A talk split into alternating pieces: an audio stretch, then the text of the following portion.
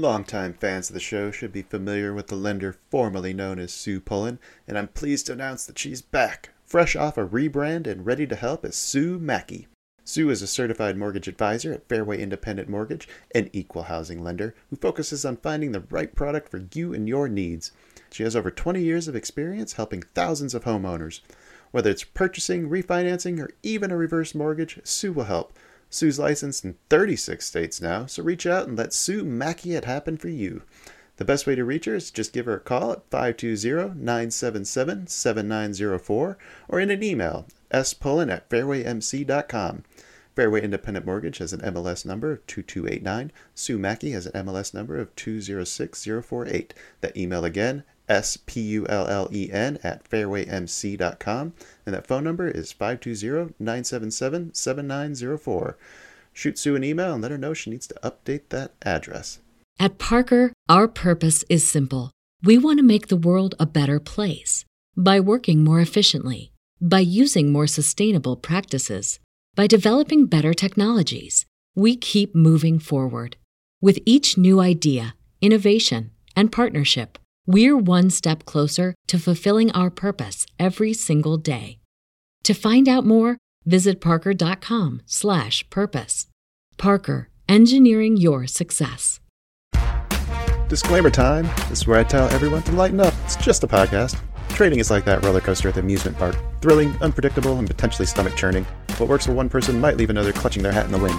Our hosts and guests, they're awesome, knowledgeable, full of insights, but we're not financial advisors. So don't rush to make any investment decisions based solely on our banter. Always consult with a professional or do your own research. Plus, let's face it, we like to have fun, laugh, enjoy the trading ride together. It's all in the name of good podcasting fun. So remember, take it easy, don't bet the farm, and keep your seatbelts on at all times. Thank you for listening. All right, hello everybody. Welcome back to the China Shop, home of the Band of Traders podcast. I am your host, Kyle, sometimes referred to as the handicapped handicapper. And tonight I'm joined by Purdue and Vanta Trading co-founders, Mr. Banks and Baba Yaga. Tonight's show, we're going to be staring down fear, where it stems from, how to let it go. After that, we'll look at our past week and the good, bad, and ugly segments for wrapping up some new bold predictions. Before we check in on last week's debacle, let's get the self-promotional stuff out of the way. So next week, Joel, Baba, and myself are going to be letting Cleo take over the shop. She'll be asking us all the questions and a sort of get to know the band kind of deal.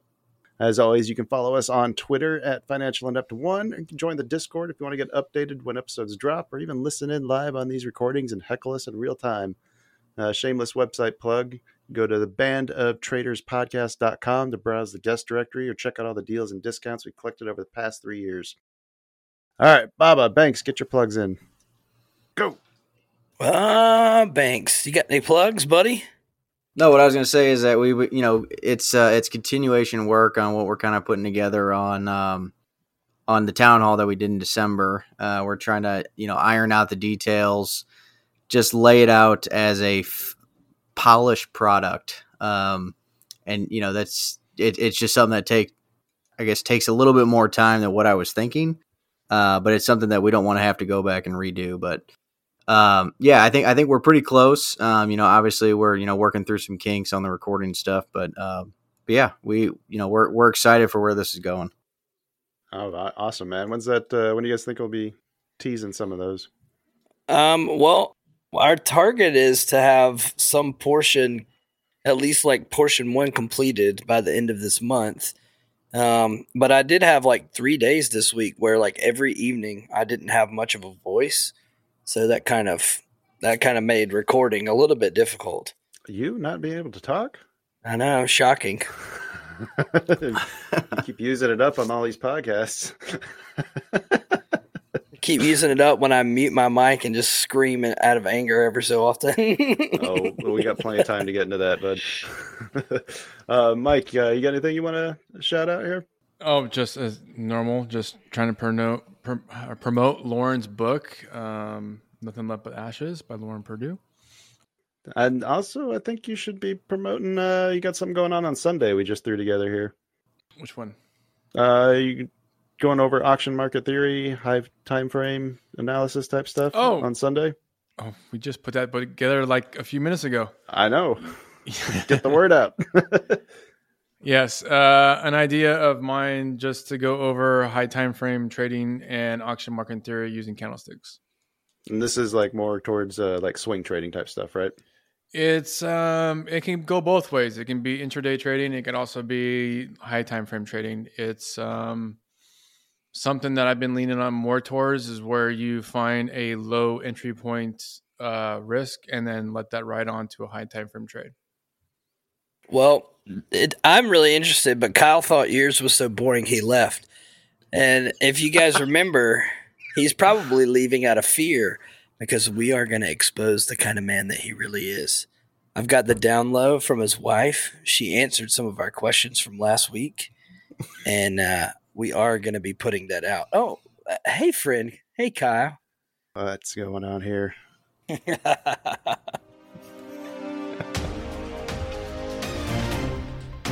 On next week's episode, we're bringing Kyle's wife in to talk to us about the man behind the microphone. What do I want people to get out of this? I just want people to finally hear the truth. All of it. Not the sanitary podcast version, but the real truth. Who is Kyle when no one's around? The first 5 years or so of our relationship was like a fairy tale. But something changed in him about 3 years ago when the trading started. It was small at first, almost imperceptible, but he became more obsessive the longer he spent with it. I wanted to ask where all the money was coming from, but I was too scared to hear the answer. Is he a kind, soft-spoken, intelligent, thoughtful man as he presents himself to the world? Kyle definitely likes to present himself as someone who's in control of his emotions, but if you listen, and I mean really listen, to the good, bad, and ugly segments, you'll see the truth. You can't hide the truth forever. Or is he actually a maniacal killer? We all heard what happened to Dan, right? Why isn't anyone talking about this? With a deep-seated vengeance to get back at everyone who ever wronged him. He can hold a grudge. Oh. I once found a list he keeps of all the perceived past transgressions against him, and some of the names on there were from 30 years ago. It was just a juice box. I mean, let it go already. Next week, stay tuned for Dateline. Do I worry about my own safety? No, I don't think he would hurt me, but I am terrified of what would happen to the others if I ever left. And the so-called office he built in the basement, why did he spend so long soundproofing it? She had way too much fun making that. Man. Well, I mean, we're going to have to bring her on the show for the rest of the dirty deets, baby. Oh, I don't know. That's awesome. That was awesome. Thank you. All right. Where were we at there? Purdue was saying what he was working on with you, organizing a auction market theory, high time frame perspective, low risk entries, high reward, hold over a number of days kind of vibe, potentially. Yeah, and that's going to be Sunday at the Open. Central. So what is that, 5 o'clock Central? Make sure we have links for that stuff in the episode description. You guys want to check that out? Show those panelists some love. Let's check in with last week's bold predictions and get that out of the way. It did not go very well for me, as I alluded to in that intro there. I think I was one team away from having the complete 0 for 6 sweep. Yeah. The Dallas game was not the Dallas one. The Bills game was the only one I picked right. Banks, I think you ended up going 4 for 6. Baba, you ended up taking it 5 of 6. I think the only game you missed was that Dallas one. He's got the little stickers. What does that say? It says, "How's your mom and them?" After that series of betting, pretty good. Yeah, I shouldn't have taken the 16 parlays. I should have done the 5-1 split off. I might have actually made a little bit of money on that. Mike, what was the last prediction you made? I think you were the last one to get one right before you left. Yes, over 4,700 before the end of the year. By Christmas? That actually happened, right? Yeah. I think you ended up pushing it to Christmas. Yeah. I checked SPX. I saw it was above. I figured that was close enough. But I wasn't here for it. I wasn't here for the rejoice. I've been pushing snow. Yeah, I know. Everybody's been dying to get a win, and somehow everybody who gets it is never here to celebrate. What are you going to do, though? All right, guys, let's dive into a topic and get this thing rolling here. So I kind of wanted to do this one about like fear, and I was going to leave it kind of open-ended. So kind of take this in the direction that you guys want to go. Bob has got to run off and help a kid, it looks like. But trading my Top Step X account this week, I noticed that I was trading it like without any fear. And I know that was because that I'd already accepted that I had lost it. So like the first day of like trying to learn the platform, I ended up going a little crazy and taking about almost a max drawdown on it. So in my mind, the account was blown and I was just kind of playing with it for the rest of the week. And over the last like week trading that thing, like I've been trading it without fear and doing quite well, actually, to the point where I've got that back above break even. So my question is, like, how do you do that consistently? How do you guys let go of that fear when you're trading? I don't think there's a good answer. That is a good question. It's yeah. Yeah, I mean, it's a super hard thing to be clear-minded when you have something to lose. Yeah. When you take that thought process of, you know, this account is gone, you know, I'm just going to blow it up. It's a lot easier to just start swinging at good trades and, you know, kind of, you know, being right in that area where you are doing in your process and you're, you know, you're kind of drawing it up beforehand, obviously, mm-hmm. but it's just those spots where you feel less inclined to watch it play out and you're in it. Yes. And you're, you know, there's just that, yeah, it's just that no fear mentality of like, you know, you aren't afraid to lose. Mm-hmm. And it's a super hard thing to accomplish that. And I think every trader would struggle with that. I mean, I would, you know, even, you know, me and a lot of other professional traders, like, you know, when you look and see like how you prepare for the week, like, you know, I'm pretty slow going into the week on Mondays, mm-hmm. And even on Tuesdays or even the first trade of the day. You know, just because I you know, you kind of don't want to start a day with an L, yep. Or at least the mentality of it. And it, you know, it's a hard thing to do, but it's, yeah, when you got nothing to lose with an account and you can start swinging at the fences a little bit. Those accounts are pretty fun to trade, but yeah, I'll be honest. I don't really have a good answer for that to be completely honest. Well, how do you deal with the fear then? Like, what's your process look like? How do you get over it? Yeah. So, and you know, I'll kind of go at it from two ways. Like, I think a lot of it's just due with the way that you have your trading process. So like you come at the market the same way every day, you know, your areas of interest, you kind of know where you want to be, you know, putting on risk. And just lean into those areas. And I think the easiest way is to kind of build it like we've talked in the past, like it, you know, like on those days where, you know, you are in your process, but, you know, let's just say like, you know, mentally, it, you know, you want to be in it, but you're not 100% confident. And, you know, those are the days that you just size way mm-hmm. down to where you know, you're putting on, you know, 1 micro, 2 micro, you know, something like that where you're still in the game. But where you lose, you know, $20 and it's not going to bother you. Right. And I think once you build past that, you know, to where you can actually go at your normal size, it becomes a lot easier because you're still taking the same shots, but you know, you're taking with, you know, the size that you want to mm-hmm. be trading. And I think Baba did that for a while. You did that for about a month, right? Where you sized down. It was 1 micro. It was a couple micro or something like that. 6 weeks and. I traded 1 to 3, 1, 2, yeah. 3 micros. And it's, yeah, just wanted to get some reps in and kind of deal with some demons. What led to the break? Just out of curiosity. What led to dropping it back to that? Yeah. One, I felt like I was inefficient in some ways and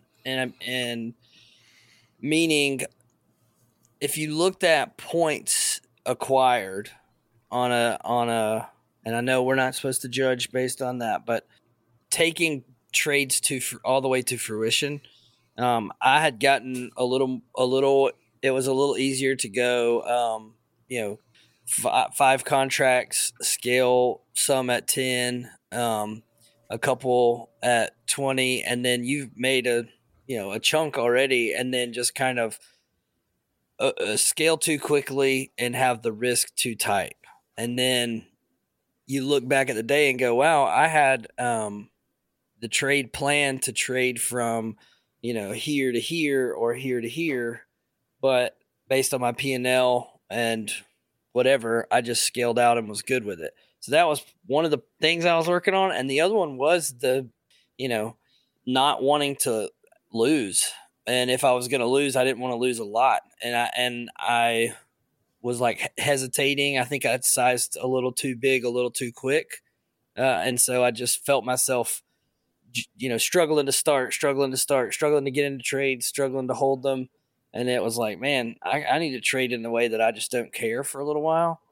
And so I dropped it way down and focused on trading trades out all the way to the thesis of the trade. And actually, you know, that month was a really good month. I think I had like 2 red days in that month. Trading just the 1 to 3 micros. Mm-hmm. I think that's one of the things that you talk to some of the traders you work with the evals when they're dealing with issues kind of similar. You tell them to size down. Well, when the issue is not, most of the time, the issue is not strategy or like, oh, I don't know how to technically, I don't know where I should be buying or I don't know how to trade. A lot of the bad actions come from the mental side. And so if we can build like the good habits and it's easier to build good habits when you have less on the line, like 3 micros or 2 micros, and your stop's going to cost you like nothing, then you can flex that muscle of doing it the right way and over and over. And then as you add more size, in theory, it just, you know, all of a sudden you look up and you're trading, you know, 5 or 6 minis and still following that process. So, yeah, I think it's just easier to do it appropriately with less size and not be afraid. There's a kind of a double-edged sword with sizing down too much, though. It gets to the point where you don't care enough, like to where you're just throwing away $20 here, $20 there, and then eventually it adds up to like a significant amount of money if you don't care enough, I guess, is the point I was trying to make. Yeah, I mean, you need to be trading inside of a plan, you know. Mm-hmm. You have to have an idea. I mean, you know, do everything the way you would do it. And yeah, like you have to fight against that. I do, like on Fridays, like today, I was like, whatever. You know, it's because it's like in the big picture, it's, you know, it's whatever. But yeah, you need to treat it as you would a regular trade. I'm you know, speaking more to the idea of, let's say someone's, you know, execution plan. So not that I'm talking about myself, but let's say their execution plan is stellar and they are struggling mentally to stay in that plan or see those trades through to fruition, or someone's developing on their process and they need to get comfortable executing with a new nuance or some new information. It's much easier to do that well with less risk on the table. Mm-hmm. You know? So I'm catching up on Mumu in the chat there. He's, I think he's right there. You got to know how much you can lift basically size wise in the market. Everyone wants to see 700 points. How do they manage that risk is what matters. Yeah, and I think, you know, you have to have structural spots where, you know, like this spot's going to be a big deal. To me, it's about like scaling. You know, let's scale out of a position, and if you run out of targets, if you run out of contracts, you run out of contracts, and then if you hold on to one, like we talk about runners, like it doesn't exist. And yeah, if you see a $2,000. You know, if you're at 100 points on a runner and you see it track back half of that, and you know, that's $1,000 you just theoretically gave back. But probably to Mike's point of his talk on Sunday night, for every 4 times that happens, you're on the business end of a 300 or 400 point ripper like today, and you just ride it till the close. And we have those key moments in time too, Like if we're long before lunch, we want to see that trade through ideally to 11 o'clock, 11:15, 11:20. And then I want to get real mindful of the structure that's developed and where we are in time and space on the bigger picture theoretically, and be like, okay, this is a danger zone. If I'm in a runner, like do we need to be mindful here? But then once we get through that, like first to like 12:30, it seems like we can kind of relax. And if we're still, in theory, if we're still ahead of the stop and still well in profit, and we're developing a trend day, that high of the day or low of the day on a trend day is usually made in the last hour. Mm-hmm. And so, and we've talked about that before as well. So if we get positioned well enough to be able to be a part of something like that, it's fun. I just have to close the computer and leave though. I can't watch it. I know. That happened to me today, I think, actually. I let the 12 o'clock scare me out of a trade as it was approaching the overnight highs. Maybe that's the one work of having a job that pulls you away from it. Oh, where that kind of helps you think? Yesterday, that was actually a very big beneficial help to me because I had a 14-hour trade and I was 100% pulled away from the screens and just let it go. So if you had been watching there, you think you might have done something to... I probably almost guarantee you somewhere around the 1 o'clock, 12 o'clock Eastern time, I probably would have closed that on that pull. Mm-hmm. But being that I wasn't near the screen, I just left my stops where they were and just let it go, which is actually old me. Yeah, I feel like maybe I should have done something similar. What are your thoughts on the fear side of things, though, Mike? I'm along the lines of a lot with Baba. I used to scale down a lot, but for me, the fear part has never gone away. And it's more of getting used to being in the fire. How do you mean? It's hard to explain. Like you don't get used to having pressure on you until you're constantly always in that pressure. Mm-hmm. You don't get used to having a 6 lot. You don't always get used to having a 10 lot. You never get used to it. But eventually, at some point, you actually do get used to it. And my newest eval is me personally experiencing for myself, me getting used to having minis and getting used to, it's not the dollar amount, it's the points amount, but it's getting used to that pressure. And if I want to go where I want to go with my trading projections of this year, I need to get used to that pressure being applied to me. And it's always like it is in life. Like if you want to go start a business and do something, you need to start going out and doing it and then experience it and then get used to it. And it's kind of the same kind of idea with trading to me is where you have to get used to that pressure of not only that is trading your livelihood, but that pressure of that income, of that money. You need to get used to that part of it. So it's just something that you eventually get stronger through. It's just this gym behind me. Right. The whole point of the damn thing is for me to apply pressure to myself, and eventually I get used to it and I get stronger. Well, there's no difference in the trading. It really isn't. It's, you apply pressure to yourself and you get used to those reps and grow. And that's, it's reps, it's training. So it's sort of like a kind of face your fears kind of thing. It's a face your fears, but it's like, it's like, you're not saying, oh, let's work out so much that working out isn't difficult. But you just get used to the pain of working out, and you get used to the stress that you're under when you're lifting. Yes. Yeah. I think that's a great analogy.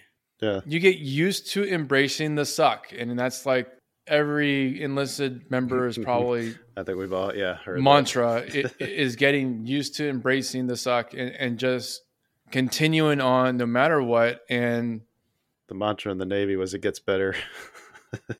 Big lie. But that's what it is. It's just getting used to it.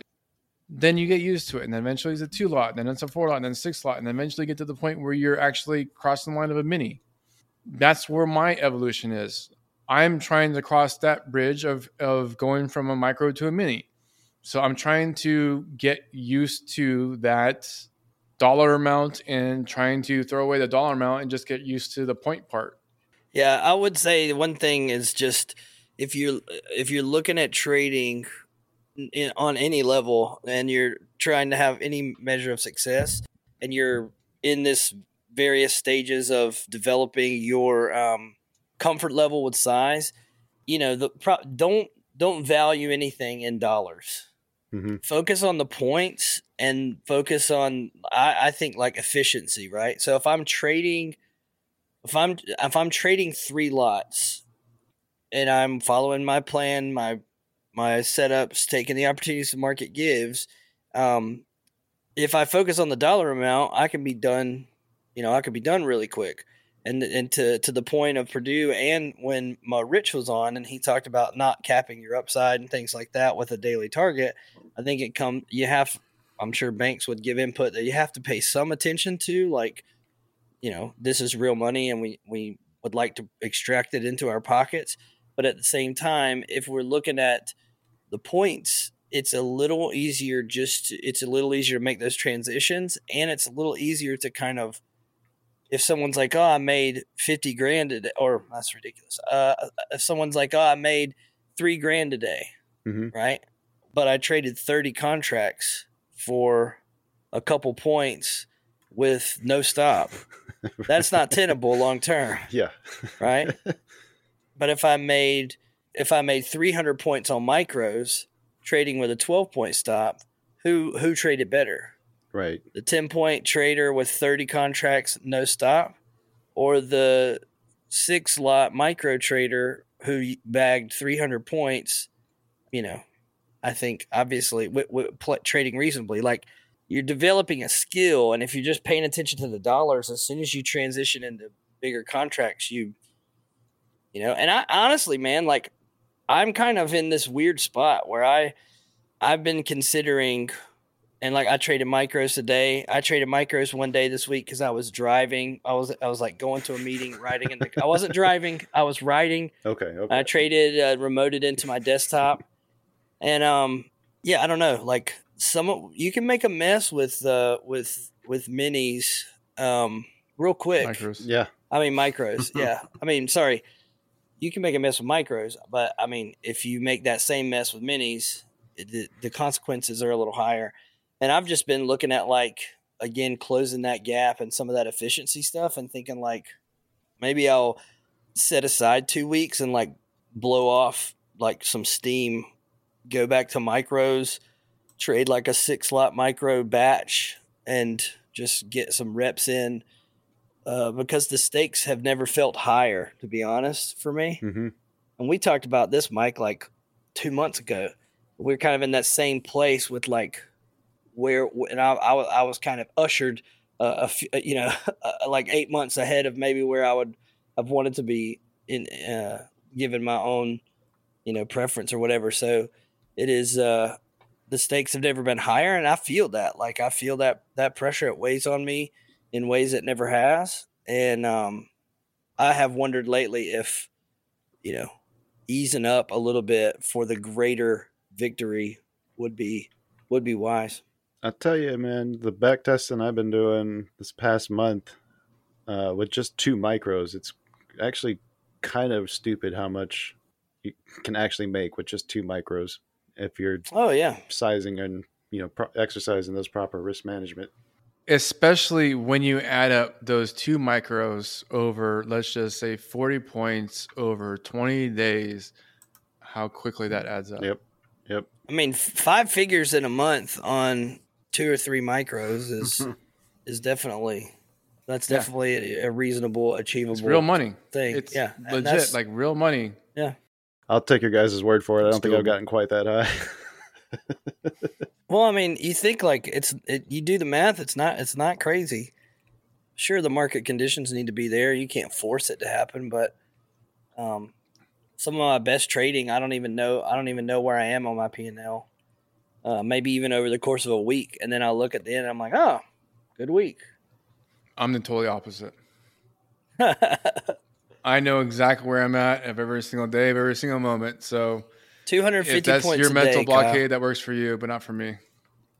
250 times 5 times 2. $2,500 a week, that's, 10K. Oh, a month. I gotcha. 5 figures a month, not a week. No, yeah. I mean, you. I guess you could do it, but yeah. Mumu, they're saying in a month, not a day. Well, someday I actually hope to be up that high. I know, right? Probably not with 2 micros though.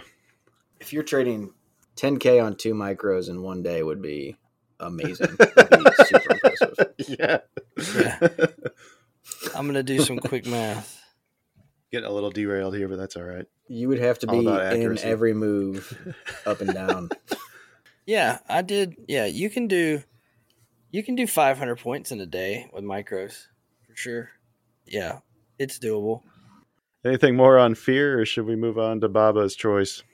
What you really should think on, anybody that's thinking that's afraid, what are you actually afraid of? Mm-hmm. Are you afraid of losing money? Are you afraid of being wrong? Are you afraid that this will be just like last time? Are you afraid of failure? Yeah. Are you afraid of just the general fail?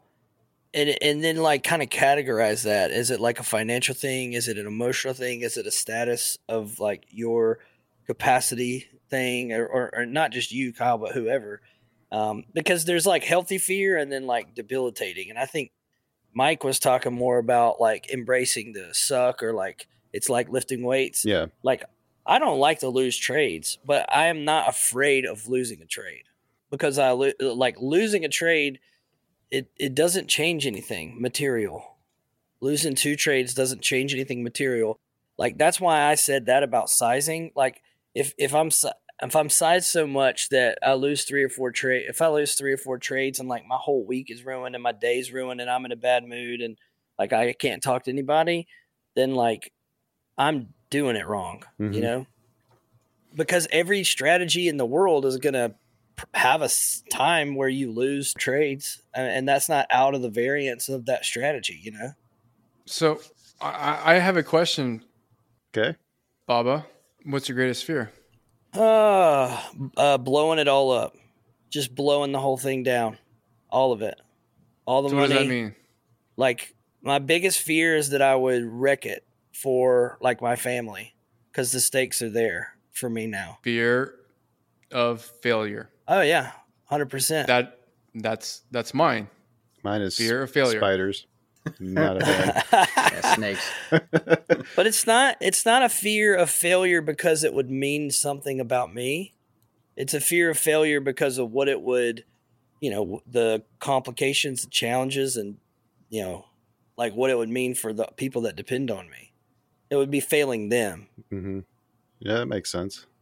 Yeah, if I came in, let's say I came in on Monday and I just took this, I can't quite get it to the camera, this mouse, and I just clicked until nothing would click anymore, and then just took my hands off and let it all just go.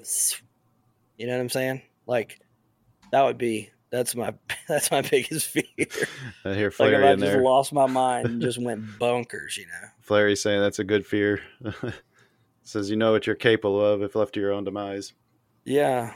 I think I know I definitely have the capability to do something similar like that, Baba, to just throw caution to the wind and just throw it all down the toilet. So a lot of the systems and things that I have in place are to try to protect me from doing that to myself. But there is a fine line when the fear turns from healthy to debilitating, like you mentioned, where now I'm afraid to pull the trigger on even good setups because I'm afraid of like Rich says, every tick on the P&L against you is just another referendum on your choices and your decisions is what it, you know, starts to feel like. And you got to break that cycle. And I don't know, sometimes that's a tough one to get out of. Becoming your future self. Becoming your future self. I like that. Wow. That sounds like it should be a tagline under your Twitter feed. Right? Be the man you want to be. The trader you want to be. All right, Banks, you got any other thoughts on this? No, I would say, too, this is kind of, I guess, to the contrary of what we're actually talking about. But I do think a little bit of fear in what the market can do is something to have. Mm-hmm. And what I mean by that is if you come in thinking that you rule the world, this market has a way of showing you that you don't. and just kind of knowing, you know, just kind of knowing what you're capable, you know, what the market is capable on any given day, is just something to keep back in mind. I don't think it goes into what I trade and how I trade it, but you know, there are those times where the market is just going to do what it's going to do. And, you know, you can't step in the way of that. Yeah. And I think a lot of people do that, and that's where a lot of the failure happens. Mm-hmm. I like what Flary said here in the chat too. Understanding your edge and stats to reduce that fear of losing, because then it's just another statistic. Yes. Yep. And I think if that's usually what I fall back to. And I think a lot of that comes from what you and I, when we talk, Mike, when I start to feel fear, then I know that I'm not backtesting enough. That is my backdrop, frankly, actually. When I am in fear and my account's in drawdown, I will always go back to my backtesting, and my backtesting gives me that confidence to eventually just push through it. Yeah, because you see it enough times, you start to see those patterns, and it should be just reflexive almost. Like you should be, even if it goes against you, you're thinking like, all right, I didn't get this one, but I know that this is a winning bet. Yeah, I mean, You backtested 1,000 trades, literally over how many years or how long it was, 1,000 trades, and you never had more than 11 losses in a row. Mm-hmm. And here you are at 7, experienced in real life. It's way different than doing it in a backtest. Yep. But it is at least nice if you have those stats to go back and reference. Yes. Longtime fans of the show should be familiar with the lender formerly known as Sue Pullen, and I'm pleased to announce that she's back. Fresh off a rebrand and ready to help is Sue Makki. Sue is a certified mortgage advisor at Fairway Independent Mortgage, an equal housing lender who focuses on finding the right product for you and your needs. She has over 20 years of experience helping thousands of homeowners. Whether it's purchasing, refinancing, or even a reverse mortgage, Sue will help. Sue's licensed in 36 states now, so reach out and let Sue Makki it happen for you. The best way to reach her is just give her a call at 520-977-7904 or in an email, spullen@fairwaymc.com. Fairway Independent Mortgage has an MLS number of 2289. Sue Makki has an MLS number of 206048. That email again, spullen@fairwaymc.com. And that phone number is 520-977-7904. Shoot Sue an email and let her know she needs to update that address. At Parker, our purpose is simple. We want to make the world a better place. By working more efficiently, by using more sustainable practices, by developing better technologies, we keep moving forward. With each new idea, innovation, and partnership, we're one step closer to fulfilling our purpose every single day. To find out more, visit parker.com/purpose. Parker, engineering your success. All right, should we, do we have time to do a Baba's Choice topic here? It can be a short one. It's a question for you guys. All right. I was going to say, I'm not going to say what I was going to say. I'm going to cut to the point. So I've been thinking a lot about this idea of closing the gap.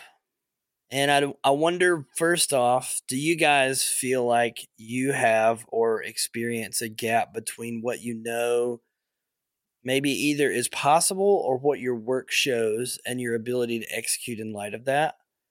Do you experience that currently? What does that feel like? So for example, if you were to go back and look at your notes, or if you were to do what I did and go back and look at your notes from the day, or if you're so fortunate as to have recorded it for the world to see, and then you go back and look at it, and Flary probably will chime in here because we've talked about this countless times. But you guys were on mic for most of the morning, and a couple of key phrases out of that were like above 210, there's just no short to have today. Mm-hmm. Above that, we just need to let it go. And now this is in pre-market prep. Small time frame is slightly bearish, but we have to respect the larger time frame. And when I say small time frame, I meant like as we were coming into the open, they were trying to press. And I was like, hey, even though this looks a little bearish, we still have to respect the larger time frame. Somebody has to lose something that matters before we can pile into a short. The more patient trade would be, say, above 210. That's a real safe place for longs for the upside move. And one of the other things I said is anything the sellers do that doesn't clear 207, it's just a fumble. And honestly, like, we could go to 200 or 300 points up from here. And, you know, my work today was solid. My application of that work was piss poor. And it was triggered by one specific situation, which y'all were around for, when I had to leave. Then I came back and I'd missed the back test of 96. And then I was pissed. It's because of that four-letter word, work. Well, it wasn't work, I'm just saying, because that's my four-letter word. It's work. Yeah. So that's what I mean when I say there's a gap in your, you know, even today is a great example. So do y'all experience that? And like, how do you cope with that? How are you coping with it? How are you trying to overcome or narrow that? Because I have some things I'm trying to do, but I want to hear what you guys have to say. I know. Well, you must be looking at my good, bad, and ugly, because that's pretty much what I referenced was my plan showing me on Thursday that 940s was, I think it was 940s, was a spot where I wanted to be very interested in, and to go back and look and see what happened in the afternoon. And I had to stop trading because I had spent my mental capital in the morning and I wasn't around to take part in that. And so, like, part of what I'm struggling with is trying to figure out how to be available and still present and able to trade when these opportunities happen, not during the window when I'm, you know, normally sitting around. Like, I'm usually done by the time lunchtime rolls around. Like, I don't feel like sitting through another accumulation, rotation, you know, that lunchtime stuff. So yeah, I'm not sure yet. For me, like, I'm just hoping that if I can point it out enough times and see, like, okay, look at how many times these plans are working out. I can honor this shit. Let's go. Let's make some use of this. We're putting all this work in there. We need to take something for it. I have no problem of ignoring anything past 11 o'clock Central Time. Yeah. Because everything I do in preparation is in the afternoon and after hours. And my work for my trades comes from that time. And if it doesn't occur during those time, I don't care. And this has taken me a very long time to deal with. And it taking me a very long time dealing with work and interruptions. And Baba, from the person that has been told how many thousands of dollars of XYZ piece of equipment has been broken in the middle of that window, if that happens, I'm telling you, just shut all of your crap down, because all you want to do is take that anger out on your screen. Yeah. I'm dead serious. Like, it's like you don't realize it till you do it. And it's just like, click, click, click, click, click, click. Like, I'm just so pissed off. Like, John broke XYZ piece of equipment. And I know how much thousands of dollars that costs, and I will just click it off on the screen, how pissed off I am, and blow up a whole entire account. Done it more times than I would like to admit. On actually real accounts too, not just prop. My biggest loss ever was of March, almost a year from this date, was just that. Lost a whole entire real account in thousands of dollars on just that scenario. Sometimes it's hard to, like, I can see where, Baba, you might have some trouble, like, shutting things down and walking away, because there's some expectations on you to provide direction to the people that are, you know, tuning in to listen.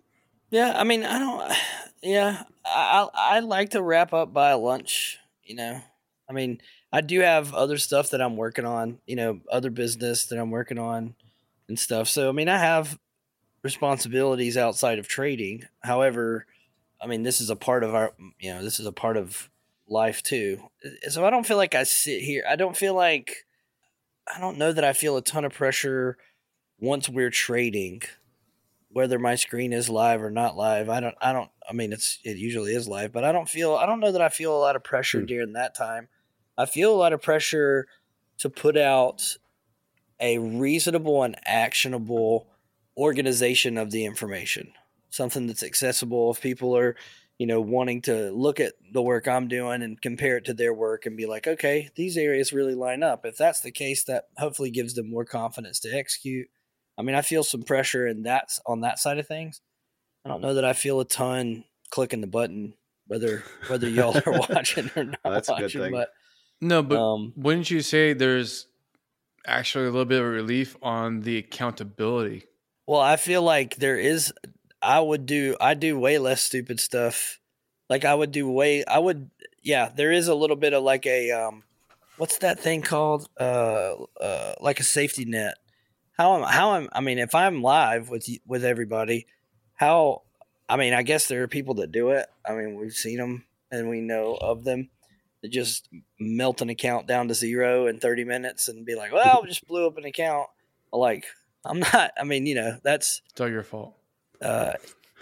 I'm just saying that's really probably not going to be how a day plays out. You know, that's not how a day is going to play out when we're all on live and trading together. So to your point, yeah, there is some accountability there. That's how you do it in this podcast, and talking about knowing that you're going to have to talk about something in a good, bad, and ugly segment keeps me pretty honest a lot of the times. Yeah. There's been a few times where I've been hovering over a button about to break a rule and think, do I really want to talk about this on Friday? I'm going to have to say it out loud. Banks, you have anything to chime in before we move on to good, bad, and ugly? No, I mean, I was reading through what Flaherty said. I think he's exactly right. I mean, you know, just kind of owning up to like what your plan is and executing it to what you've back tested, what you know, what your stats show you, you know, just on your everyday process. I would say my dumbest days are the days where I try to innovate, where, you know, I've gone from looking or, you know, missing a trade like on NQ and I'm like, well, I'll just short it back to this and then take it again. Well, that doesn't usually work. You know, you're trying to improvise with the market. Why you got to say that out loud with me? I'm right here. I can hear you.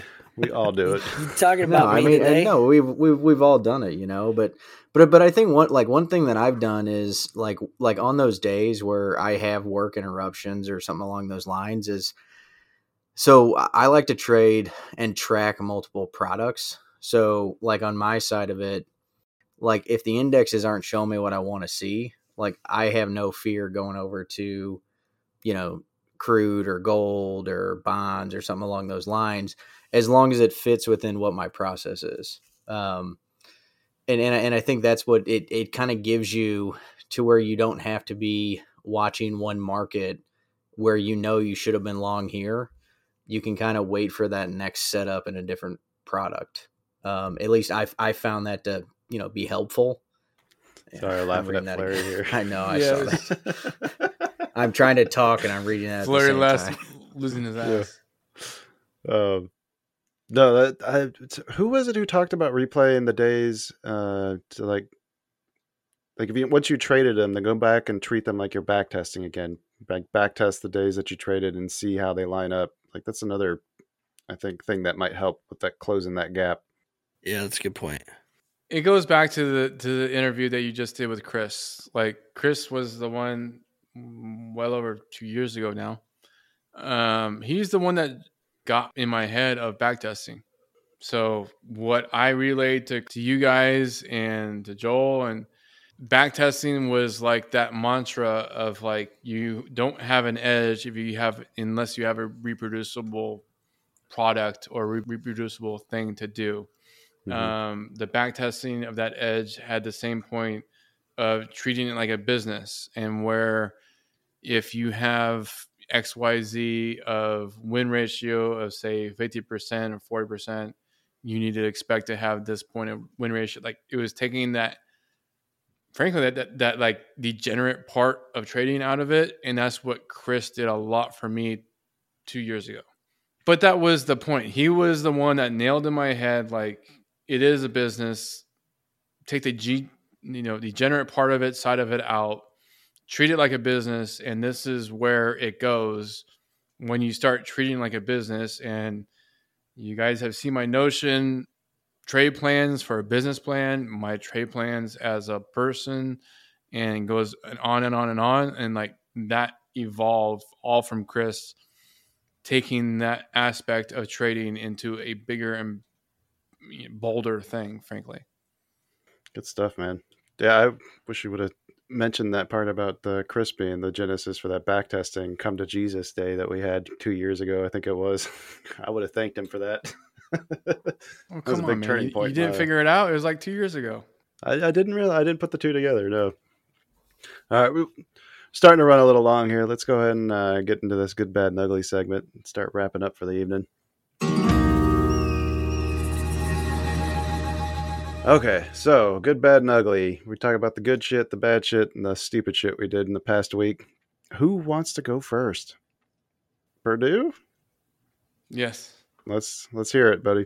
I have like the perfect bad and ugly at the same time. Oh, I thought you had a good. No, I do have. I do actually have a very good, and I actually have a very bad. All right, let's hear them, man. I'm sorry if my days are confused because all the days have melted together. Frankly, for me, for the last 5 days. No pun intended. I'm operating like on 3 hours of sleep. I'm not even joking right now. So I beat or my valuation of $100,000 on an Apex account. I passed the eval. That same exact trade, I was also not paying attention and ended up trading a mini on my longest, oldest funded account. That was down to $600 because I did a max withdrawal. So at the same day that I beat an eval of $100,000 on an Apex, I also lost my oldest Apex funded account. Oh. So that's my bad. Ouch. I'm not necessarily so bad about it because I took my 3 withdrawals. It did what it was supposed to do. I'm happy about it. So it is what it is. I was disappointed because originally my plan was with that account was to push it to see where it went. So you flip the cards around now. That same $100,000 account that I passed on that same day. Mm-hmm. Today it's Friday the 19th. I hit the profit goal today. Awesome, dude. Yeah. So that's my whole good and bad is the flip and flop and just, you know, accidental mistakes. You have shit happens and, just move on. But yeah, that's my good is I just kept pushing and that's what happened. Congratulations, dude. That's freaking awesome. I mean, sucks about losing the other one, but at least you got the other to comfort you in the night. Yes. Banks, what you, dude? How was your week? It was overall a good week. I had 3 really good days of trading, to be honest with you. I guess I don't really have a bad. That's good. Yeah, I mean, I like in short, I think that the week was really good. I guess the bad for the week could be that me and Baba can never trade on the same day this week for some reason. Not sure why, but yeah, I mean, it was an overall good week. You know, what are you doing, Baba? Putting in a snowplow? I'm supporting Mike, dude. Come on. Baba has no clue how to use that thing. Whatever. We can talk about that after the show. There you go. Sorry, Pax. I mean to interrupt you there with this shenanigans. Oh, you're good. I was done. I mean, like I said, it was an overall good week. I don't really have a good example or a bad example, to be completely honest with you. I mean, that's kind of what you want, right? Don't really want those outliers. I mean, we talk about them because they happen, but if you can have a week where they don't, I mean, that's a good right there. I call that your good. Not having a bad or an ugly. I'll take it. All right, Baba, you want to go next or should I? Why don't you go? Okay. We already kind of covered some of the ones here. So like my ugly was missing that dip by an NQ on Thursday. Had that drawn up. I had boxes and lots of confluence in that area and then just not even being around for it. Kind of put me in a not great mindset for the rest of the week. My good was the Top Step X account. It was a free account that I had gotten that I'd almost completely destroyed on the first day trying to learn the interface, or at least that was my excuse. Really, I was just throwing contracts around like a degenerate, pretending like I was getting to learn it. But that account that I'd taken basically to max drawdown on the first day is now back green at the end of this week. And my bad is realizing that I'd be halfway to hitting that profit goal if I had not had to have that first day experience to get to where I was at. So like if I hadn't drawn down $1,000, I'd be halfway to passing that thing, which is why I asked the question that I did to start with. So if I could skip that step, I think I'd be a lot further along in my development. Do you really think that, though? I mean, I don't know. Like, would I have traded it the same way if I hadn't experienced that moment? Probably not. But it would be nice if I can trade that way without having to experience that moment. So, you know, that's not super uncommon. Someone sent me a screenshot a few weeks ago. Yeah, from the room. We'll leave them. We won't say what their name is. Mm-hmm. But they had like $1,000 of drawdown left in their account. And so they just went like they were like, well, I'll either make a max gain today or I'll lose the account. But I'm not going to die a death of 1,000 cuts with trading one contract, trying to creep back. And they waited and they took one really good setup and made like $4,600. You know, like they hit that daily profit for the 150K. You can only make half of it in one day, 4,500 or whatever. So that's not that uncommon. I mean, well, I think what makes it good for me was the way I had traded it. Like it started out not amazing. God damn it, Mike. It started out not like. It was just kind of trading intuitively for the first like couple days. And then as I was doing that and the week was progressing, I was basically like using my Sierra Charts account to look for the trades that I wanted. And when I was afraid to take them on that account, I took them on this one instead. And so this one was actually probably taking all the best trades of the day as the week went on. Kind of an interesting thing. I'm going to have to probably spend some time reflecting on it this weekend and maybe reanalyzing those trades and entries and seeing how well it actually was, whether it was lucky or not. But I feel like I was doing pretty well. And give us a minute. Let Baba go check on a sleepy child.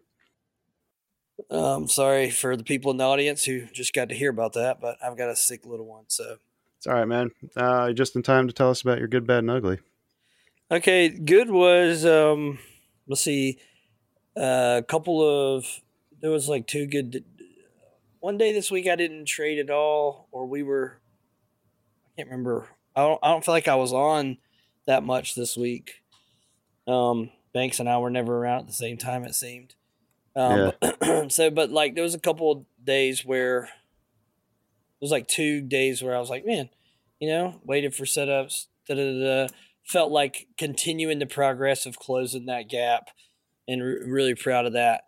And then that good. So that's the good. The bad was the bad and the ugly was just today. I felt like I told you guys, like I felt like today was a little step back in closing that or continuing to take steps of progress towards closing that gap. Mm-hmm. That was just kind of frustrating because there have been days where, let's say that like that 296, want to be long above 296, 96 to 10 was like key above that, rippy. And there have been days where I did a trade review on one of them where I didn't get that bottom dig, but the next great opportunity we got, you know, I took part in that and then traded higher the rest of that day or whatever. And today, for some reason, I didn't have that, the wherewithal, I guess, to stay aware of the context, the bigger picture playing out, and the work that I did, you know, to kind of paint the picture that the upside could really get out of hand today. And you know, you don't win them all. So that was the bad and the ugly. I think you learned a pretty important lesson there, though, and the reflection that you're doing on that, like you figured out what triggered that whole thing. So now you at least know what to be on guard for next time it happens. Yeah, well, and the thing is, like that's a trigger that's a real thing for me. Mm-hmm. It's part of why you'll sometimes you'll see me dig in an area, and it may seem like dude, you know, and I have to be real careful of it because I'll dig for a trade in the same spot, you know, multiple times if I'm not, if my execution isn't sharp, or let's say I get bottom ticked because I know a trigger is. If I have a spot I want to be long from, and I let myself get shaken out of that before, you know, and then it goes exactly where I thought. That's hard for me mentally. That feels exhausting. So it feels like it feels like you knew the trick that someone was trying to play on you, and somehow they still ended up, like, you know, getting it pulled over on you, and you're like, I called this the whole time. How did you still get me? You know, I was watching your hands. God damn. Yes, I know which cup that little thing is under. So. That's an excellent way of phrasing that. Yeah, dude. But I mean, that's kind of why we talk about these things, though, right? Is to learn, to learn the lessons from them. And if you're not doing that, if you're not learning the lessons, then these days are just going to keep happening.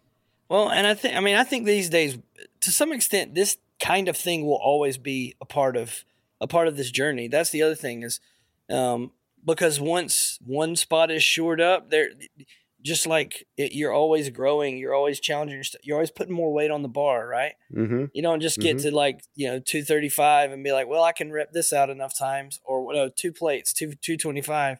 Be like, all right, I'm done. That's it. Like, no, of course you keep going. So. I don't anticipate that the work of this goes away, but definitely want to be mindful of all of those kind of things, and that do happen, and learn and grow through and from them. I think that's just a huge part of it. And I'd say, like, it doesn't have to be a make or break thing. For instance, some people, I've been on a losing streak for this long and blah, blah, blah. It's like the end of the world before there's a moment of self-reflection. Mm-hmm. And I would like to be reflecting much more often so that the course correction isn't so big when I do it. That's been one of the biggest changes I've noticed in myself, is that the days where I go off script or have a bad day, or the damage done on those days is significantly less than the damage that was done on them, say, 2 years ago or a year ago or 6 months ago. Yeah. Yep. And that's a win in my book. Wouldn't you say the biggest thing as a retail trader is your journal? I don't give a crap if you do it in paper, if you do it in digital, whatever it is, like, that is the biggest thing I think that separates so many amateurs from professionals, is actually journaling. And so few people want to do it even after you tell them. And that's what I was saying. I think there's the biggest separation between a professional and retail is actually journaling and learning. Vico did a 5-day free seminar for Trade Pro probably 2 years ago that I think I sat in on. And day one, he talks about journaling. He ran a poll, how many people journaled. It was maybe like 20% said yes. Day two, he screamed at the room basically on day two when he got the same numbers. Day three, it was pretty much the same. It was at the point where he was going to cancel the class if he got anybody saying they didn't journal on day four. It's insane. It's literally insane. Yeah, we should do a future show and talk about how we. I would say I don't.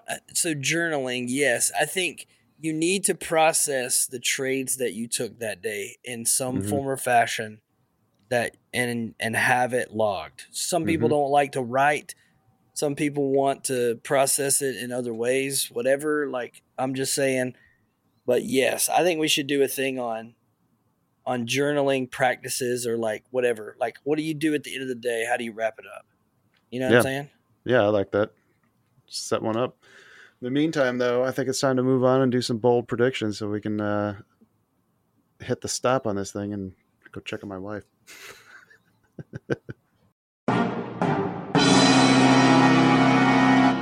All right, who wants to make a bold prediction for next week or beyond? I have a bold prediction for next week, and that is very bold. Yeah? I have one child that came home from school sick today. I have another child that got sick tonight. You know, I have plenty more people in our household that this could be a problem for. And my bold prediction is no one else gets sick. No fucking way. I'll put money on that one. You went bold. I got your bold, baby. He said bold, not insane. I mean, well, no. He said bold. He didn't say accurate. So. Thanks for the encouragement. There's no way. How old are your kids? No fucking way. No way. 13, 10, 10, 8, 4. They're all already sick. All right. Banks, can you top that?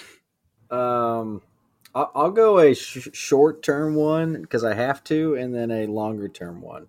Okay. The short-term one is my daughter's got another gymnastics meet, so I did it last time. I got to do it again. I'm going to say she wins first place. Oh, you're not going to hedge and go second? No, we got only first. Come on. All right. My longer-term one is I think this will be probably more for the year. Talking about rate cuts. The year. Who's going to keep track of this? Well, I'm putting okay, you can have one long-term one, but you can't make another one until it gets... That's fine. I'm making it for the entire year. All right, rate cuts. I think the Fed funds rate goes from 5.5 and ends the year at, let's say, 4.75. So we'll see a 75 basis point drop for the entire year. That's it? That's it. Think that's all they're going to do? That's all they're going to do this year. And it won't happen until it won't happen until after the second half of the year. Oh, not until after June. Okay, that's gotten bold. I like it. All right, my bold prediction is Michael Burry is going to open up a new short position next week. As long as a certain person from CNBC doesn't say the market is going to rip straight upwards, I'm totally happy. I think I know who you're talking about there. All right, folks, I think that's going to do it for today's episode. I'd like to say thank you to Purdue, Baba, Banks here for joining me on this fine evening. Everybody for listening who stuck around to the end, especially the live audience who's been throwing in their live heckles for us. You guys could show our panelists some love. Check out their links in the show notes. Remember to check out the new combined Discord where you can trade with us during Friday M period. Listen in live on these recordings. You can discuss strategies and backtesting with the best Discord community around. Be back soon with another exciting episode. Hopefully as impressive as almost hitting a 16 parlay. But till that day, smash that 5-star rating, leave a review, and have a great day.